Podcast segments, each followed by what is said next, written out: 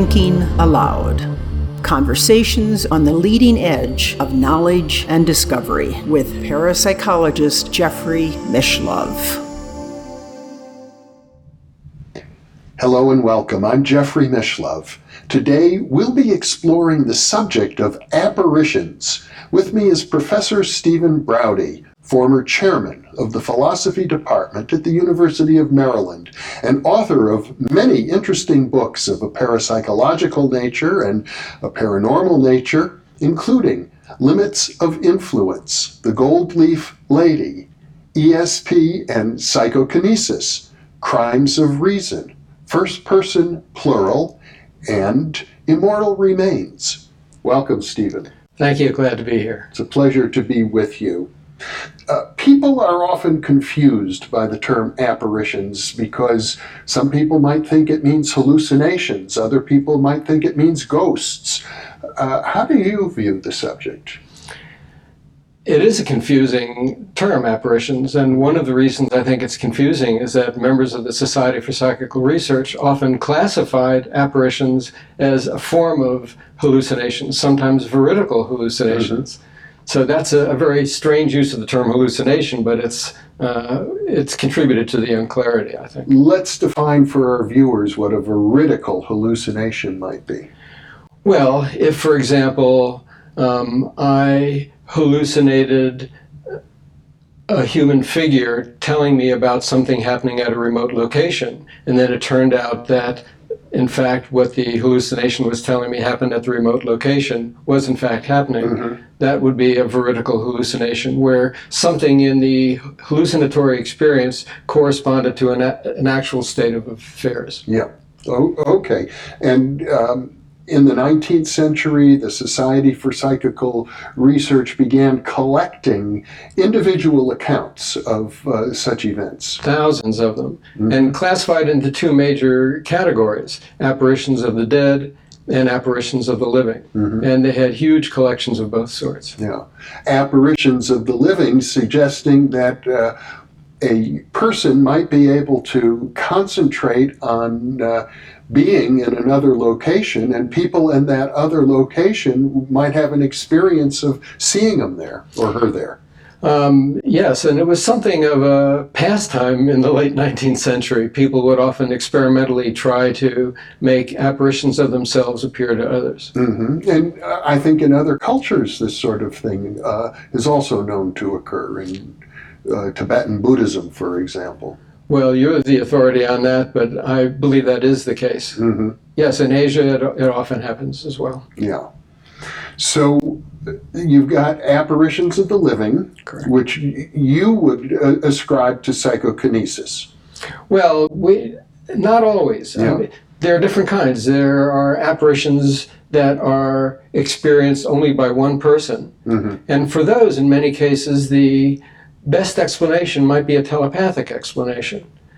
And some of those are crisis apparitions where um, the apparitional experience occurs more or less simultaneously with a crisis in the life of the person or the individual of whom there's an apparition. Yes. Um, and sometimes those are animal apparitions. Mm-hmm. There's a very famous case of Rider Haggard who experienced an apparition of famous uh, novelist. Yes, mm-hmm. of his dog Bob, um, which apparently coincided. They discovered later with Bob's being hit by a train and getting killed. Yeah. Well, as I recall, the crisis apparition was the single most commonly reported spontaneous psychic experience uh, collected by the society in the 19th century. Yes, that's correct. And I can tell you just parenthetically, uh, I experienced a, a, crisis apparition. I guess it would be called that. It happened in a dream. I, you know, I was dreaming, and a great uncle of mine, with whom I had had no contact for perhaps a decade or so, appeared in my dream. It was very, very moving to me when when I uh, woke up from the dream. I was crying and singing at the same time. So it was it was one of those experiences that is more real than real, and emotionally. Uh, in particular, I've never in my life had an experience like that, crying and singing at the same time. One of the things that strikes me about apparitions is that you and I have many cases discussed how academics and other um, professionals often don't really admit in public that they've had paranormal or ostensibly Right. paranormal experiences.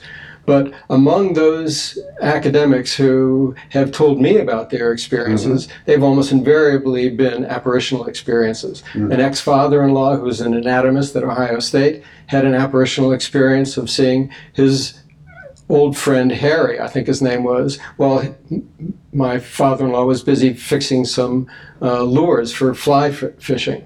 And it wasn't until a few moments into the experience that he realized his friend was actually dead. And so he shouldn't have been there. Yeah. Uh, my dissertation advisor had an apparitional experience of a woman climbing in his bedroom window. Now, these are things that they don't admit to anybody but me, but I find it interesting that the experiences are actually quite common. Well, and I imagine almost every parapsychologist who gives public talks has had the experience of people coming up to them afterwards, Yes. and, and they often preface their remarks with this phrase I've never told anybody else before about Right, this, right. but I want to tell you because they know it's safe. Yes.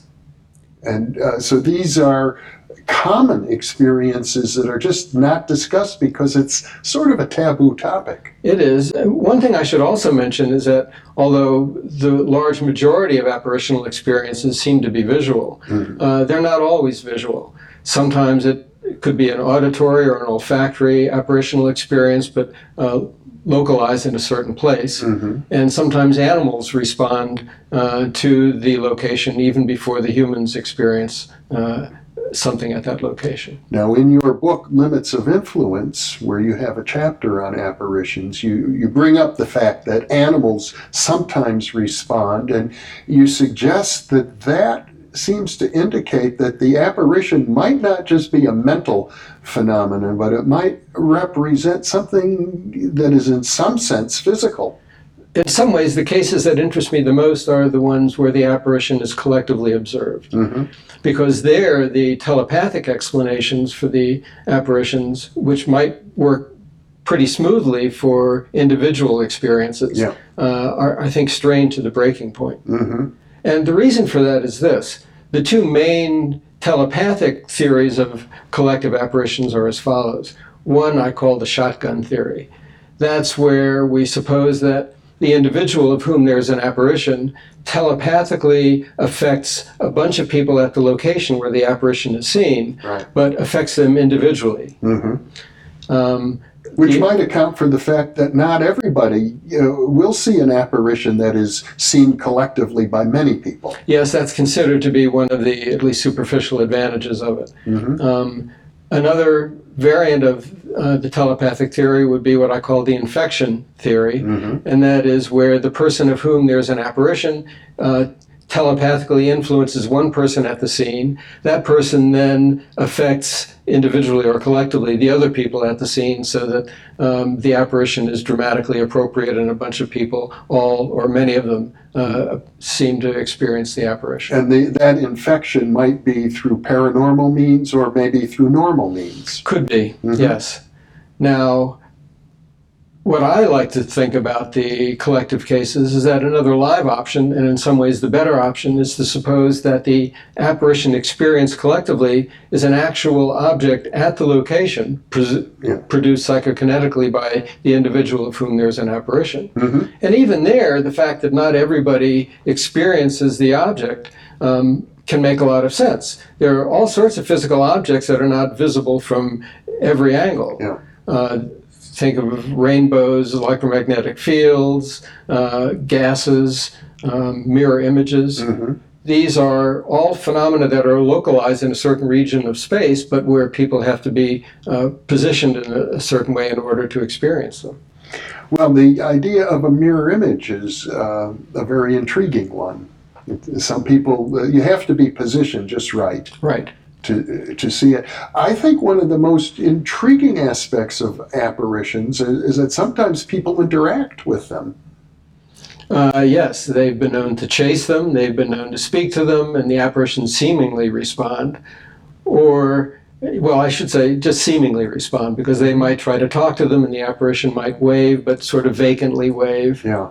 Uh, there's not the kind of interaction usually that you get in cases suggesting postmortem survival where there's real back and forth between Mm. uh, the entities. Well, Raymond Moody, uh, who is a pioneer in the field of near death experience, has also done uh, extensive investigations of apparitions. He created a technique for producing apparitions known as the psychomanteum, where people situate themselves in a darkened room, maybe with a black background, such as we have here, but the lights out, and a mirror in, in the room, and uh, often prepare themselves psychologically and uh, experience uh, apparitions then, often of, of departed loved ones. Now, Moody doesn't believe that this is necessarily a paranormal phenomenon. He thinks of it more in terms, I think, of a psychological projection.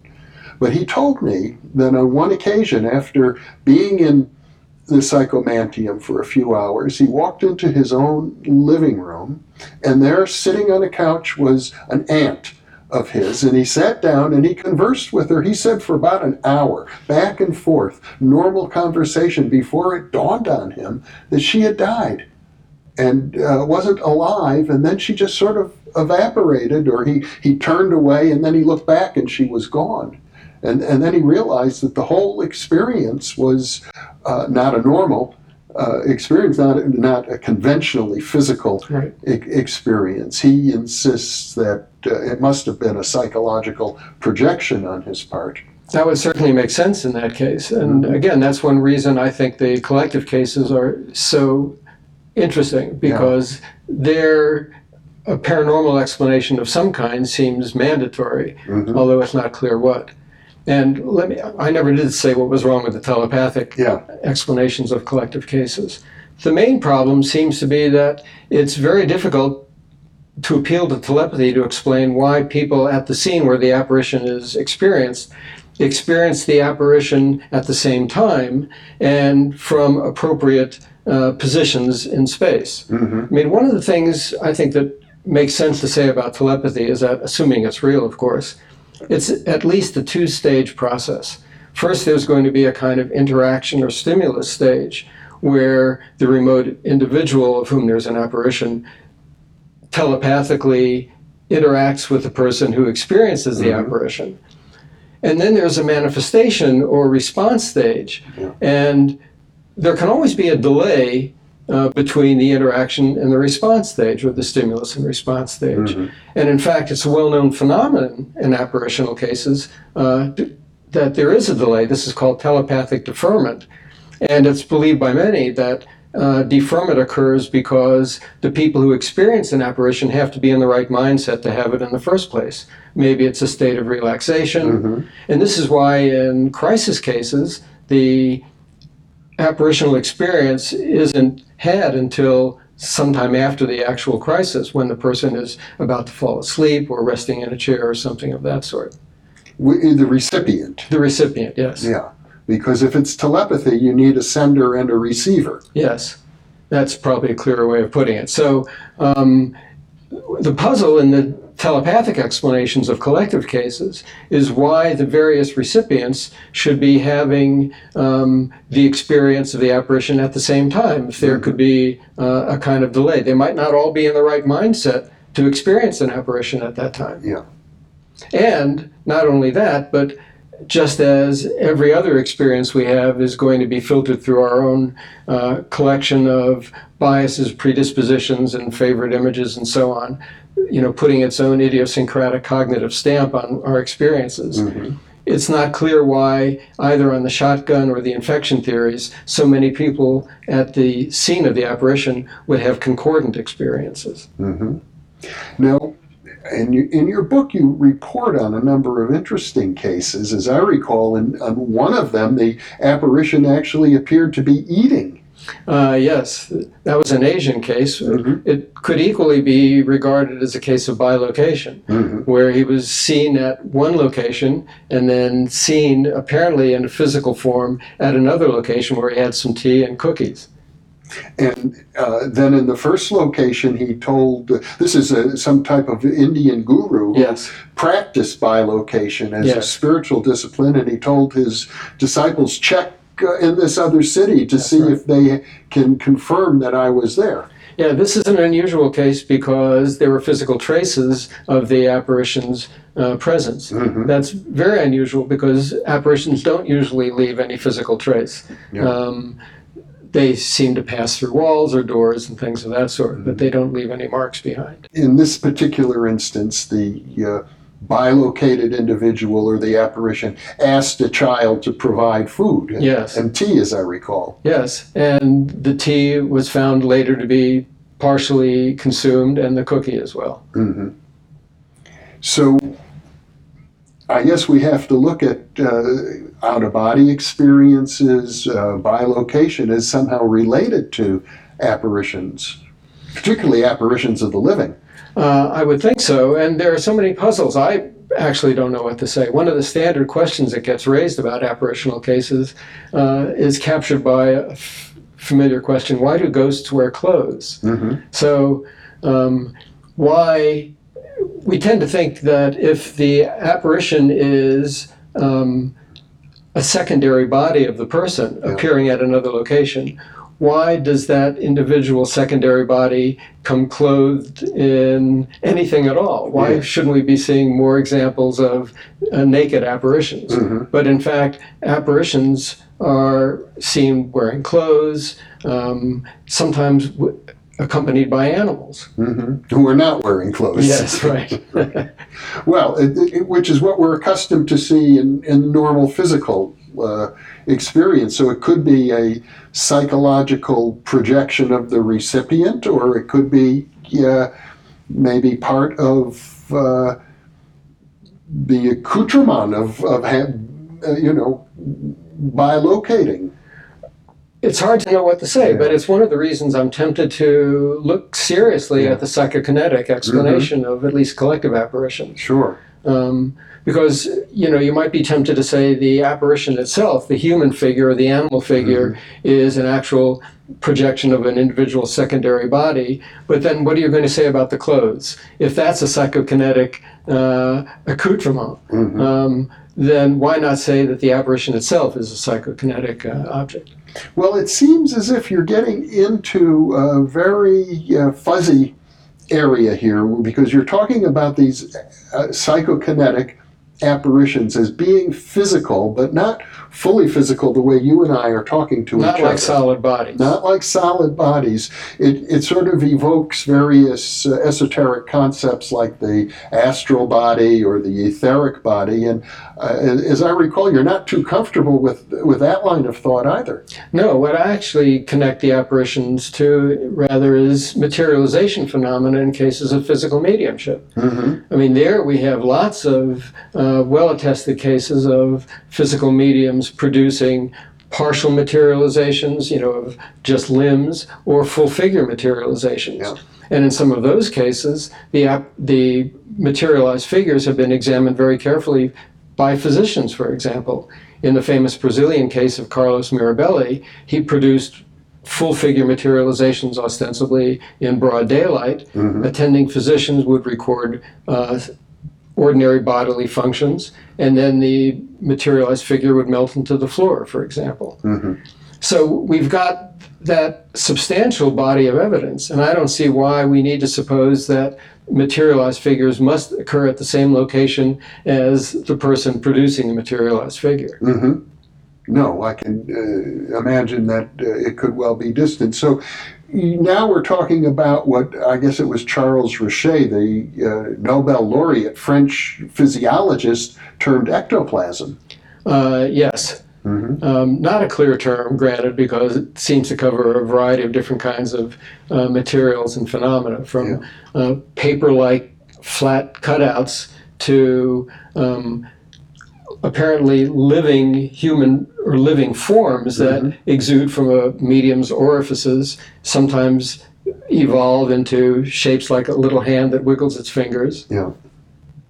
It's almost like Play-Doh or Something like that. yes. something, that- some sort of substance that can take many different forms, textures, and shapes, can be photographed, can be touched, uh, sometimes feels like living tissue, sometimes does not. and then dematerializes. hmm The thing about materialized figures is that they always dematerialize. So they may have been there for a while. The other thing about materialized figures, and this may get us somewhat off topic, but I think it's an interesting uh, digression. Um, the form that these ectoplasmic manifestations take might be the result of a certain kind of experimenter effect. Let me give you an example. Um, one of the great mediums from the heyday of physical mediumship was uh, an Irish medium, a young woman named Kathleen Goligher. Mhm. Her principal investigator was W.J. Crawford, a mechanical engineer. And Crawford wanted to understand how Kathleen was able to uh, levitate tables. And he conjectured that she was exuding ectoplasm which would brace itself on the floor and raise the table as if it was a cantilever. Oh. And he actually took photographs of the ectoplasm coming out of her abdomen, bracing itself on the floor, and then propping up the table. Uh-huh. Now, think of it. That would be exactly the kind of explanation of table levitation that might appeal to a mechanical engineer. Yes. Meanwhile- it's certainly not consistent with many other examples of table levitation. Right. Now, on the continent in Europe, uh, Richet and Geley and some others were examining another medium named Eva C., Mhm. whose ectoplasmic manifestations were much more biological in nature. Yes. So Geley, Schrank Notzing, and Richet all reported watching this stuff ooze out of Eva C. and along- coming out of her vagina, as Yes. I recall. Yes. uh, creep along the floor, take the shape of, uh, beginning to take the shape of a hand and then more fully formed hand and wiggle the fingers. yes. Now, all three of those investigators were biologists or physiologists. Mm-hmm. And again, the form of the ectoplasm seems peculiarly adapted to their own professional dispositions. There was an opportunity missed at this point in history because nobody was taking experimenter effects very seriously at the time. I think it would have been really revealing, or at least potentially, and certainly interesting for those investigators to switch mediums, for Geley and the rest to study Kathleen Goligher, and for mm-hmm. Crawford to study Eva C, and to see whether the ectoplasm that they observed conformed to the expectations of the experimenter or to the traditions of the mm-hmm. medium that were already established. Because there's a lot of thought these days in parapsychology that uh, these phenomenon are systems effects, that all of the people involved in the social milieu come together to produce the phenomena. At least potentially, we have no way of knowing exactly who's contributing what or how much. But I think the only sensible approach to take is that everybody, even remotely connected, and maybe some people not so connected to the experiment, might have a hand in producing the final result. I suppose it's worth mentioning uh, in closing that uh, sometimes uh, apparition like phenomenon uh, occur uh, produced artificially, such as uh, the Philip uh, experiment in Toronto. Uh, yes, that's a case you could say of PK by committee, Mhm. uh, where the members of the Toronto Society for Psychical Research um, created a character called they called Philip. They gave him a, an entirely fictitious history. Uh, they spent a lot of time really Im- immersing themselves in the story of Philip, and then they tried to communicate at a séance with Philip. They got raps in the table. They got table levitations, or at least movements, and the table flipping itself over. And the responses to questions they asked to Philip were appropriate to what they knew about Philip. So if The they asked story they had created. Yes, so if they asked the character Philip something to which they didn't have a clear answer, Philip's responses via raps were always rather indistinct. But when it was uh, an answer that they would easily have expected, the responses were very strong. Well, and this is a case where uh, not quite an apparition because nobody claimed to have seen Philip, but everything else suggested there was a character in the room. Yes, and so it's a, um, a reminder that we shouldn't too glibly adopt a survivalist interpretation of phenomena that look very much like standard mediumistic phenomena. hmm Well, I guess it's also a reminder uh, that when people report these sorts of uh, bizarre experiences that uh, it's not wise to dismiss them out of hand as so many people tend to do. Uh, right. It's certainly not just um, something that can be attributed to um, hypnosis or hallucination, for example. Those are very weak explanations. Mm-hmm. So when everybody at a seance experiences um, the same ostensible paranormal physical phenomenon, if we try to say the medium just hypnotized them, that's that usually is a way of betraying your ignorance about the nature of hypnosis. Mm-hmm. Because one of the things we definitely know about hypnosis is that people differ sometimes dramatically in their degree of hypnotic susceptibility. So um, there really is no evidence for collective hypnosis of the kind that would be required to explain away cases of physical mediumship. Stephen Braude, thank you so much for being with me. I know we could talk a long time about apparitions, materializations, apports, macro psychokinesis, and, and physical mediumship, and I hope we pursue this topic uh, even further. I'm sure we will. Thank you. And thank you for being with us.